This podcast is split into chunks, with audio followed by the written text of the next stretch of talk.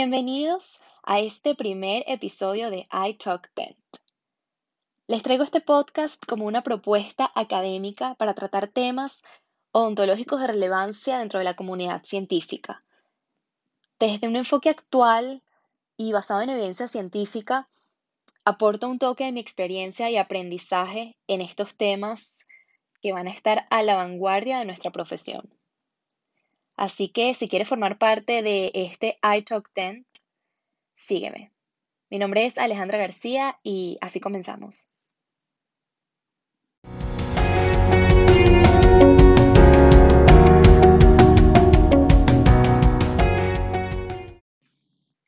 Para este primer episodio decidí tratar el tema de lo que es caries dental y cómo ha evolucionado su concepto a lo largo del tiempo, Ustedes se preguntarán por qué y la respuesta es fácil, pues un odontólogo necesita conocer sobre las principales enfermedades que ocurren en la cavidad bucal y las dos primordiales que debemos conocer son la caries y la enfermedad periodontal.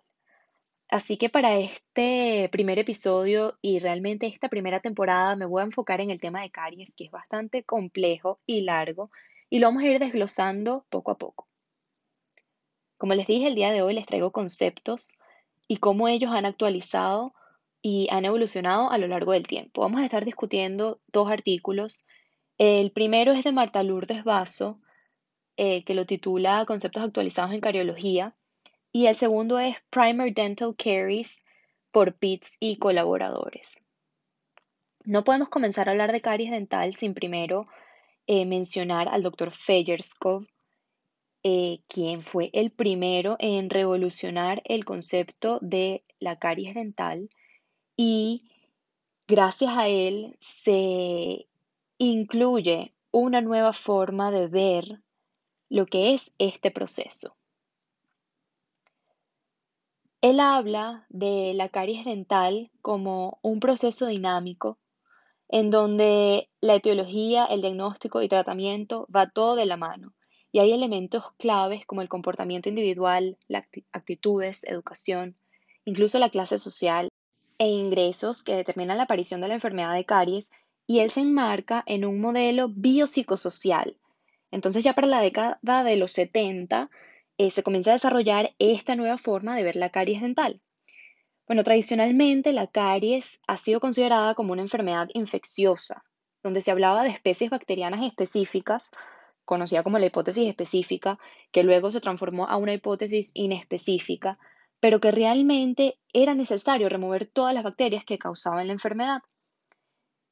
Y si analizamos este concepto de infección y entendemos la infección como una invasión y multiplicación de agentes patógenos en los tejidos del organismo que producen una enfermedad, nos daríamos cuenta que realmente ese concepto de decir que la caries dental es una enfermedad infecciosa pues está errado. Y en eso se basa los conceptos actuales de cardiología. Pitts eh, y colaboradores en Primer Dental Caries hablan de la caries dental y hacen un excelente trabajo en distinguir lo que es la enfermedad de lo que es la lesión. Antes de hablar de este concepto actual y moderno, y cómo interpretarlo, también les quiero eh, mencionar lo que dice la OMS porque pues no está alejada de la realidad. La OMS describe a la caries como un proceso localizado de origen multifactorial que inicia después de la erupción dentaria y en el que se puede producir la desmineralización del esmalte y evolucionar hacia la formación de una cavidad.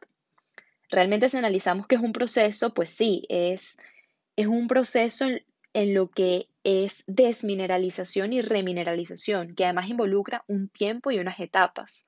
Y es multifactorial porque ya conocemos, así como Fejerskov lo trajo a la luz, que diferentes factores etiológicos confluyen en un momento específico para poder dar pie a que inicie la enfermedad y pues progrese a lo que es una lesión.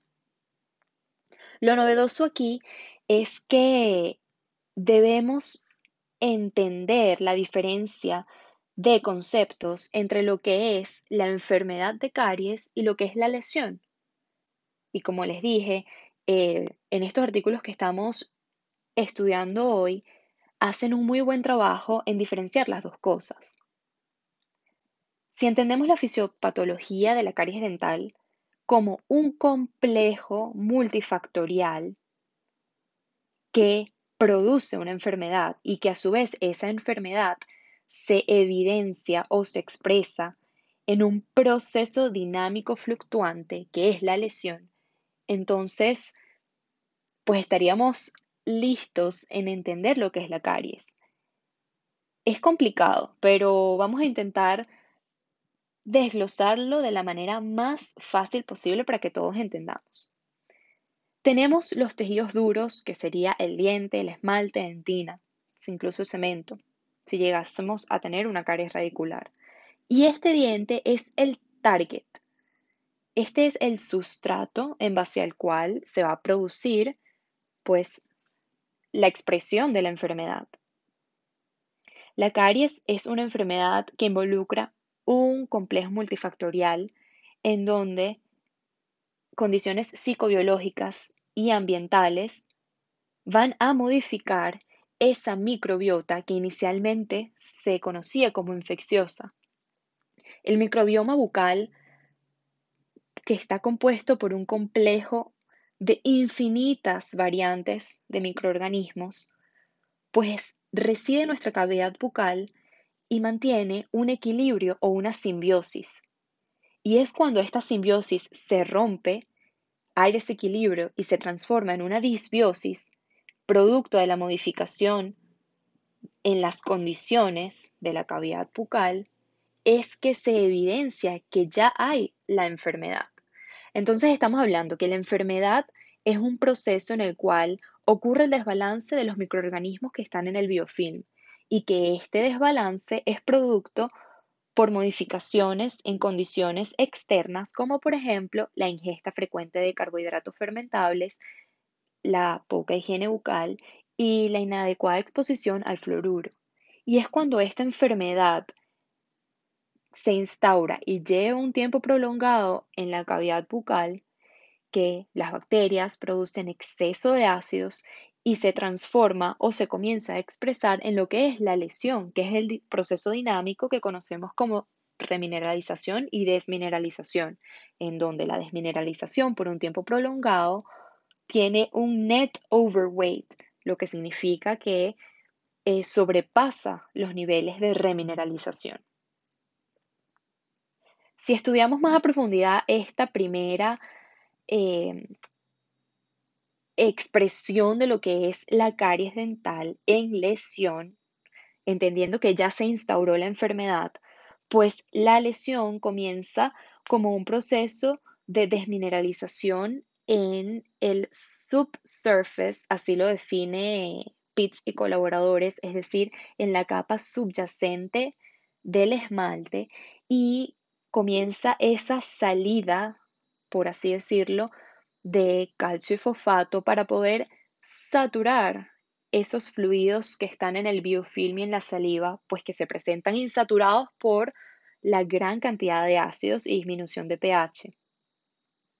Así que este proceso y este complejo multifactorial amerita estudio y comprensión por parte del odontólogo porque de aquí viene la importancia y relevancia clínica de saber identificar y estar pendiente de los factores de riesgo presentes en el paciente y evaluar clínicamente qué es lo que está sucediendo y cómo se está expresando la enfermedad y así poder tomar medidas y terapias adecuadas en el momento adecuado y pues sí poder eh, prevenir y poder controlar todos aquellos factores que están produciendo o manteniendo la enfermedad. Dentro del concepto moderno de la cariología también se habla de lo que es severidad y actividad de la caries dental. Y pues no es más que su progresión y su estado. Eh, si estamos hablando de que la caries es una enfermedad que se expresa en lesión, la lesión sería esa actividad.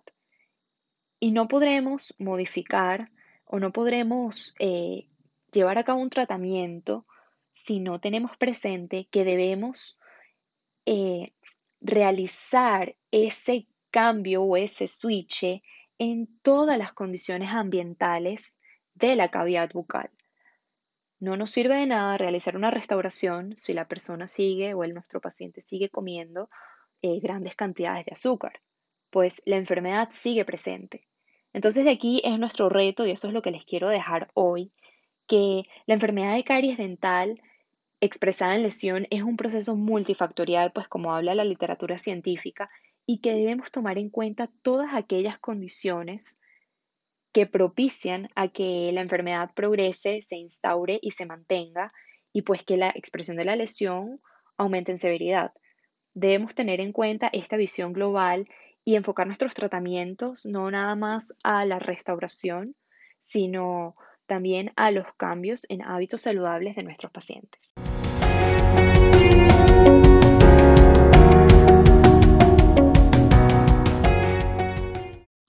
Y pues antes de despedirme, quisiera dedicarle este primer episodio a una excelente profesora que llegó a mi camino universitario y académico de repente y por sorpresa, pero que gracias a ella he aprendido lo importante de estudiar, de entender, de analizar y de poder crear y generar mi propio juicio ante las diferentes eh, situaciones.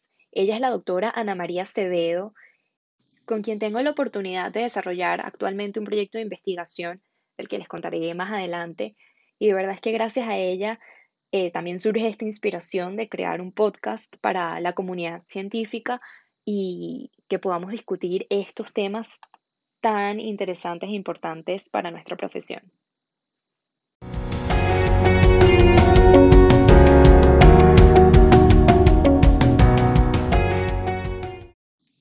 Si te gustó iTalk Dent, no dudes en suscribirte y me puedes seguir también en mis redes sociales arroba od.alejandra García y puedes contactarme a través de italkdent.gmail.com.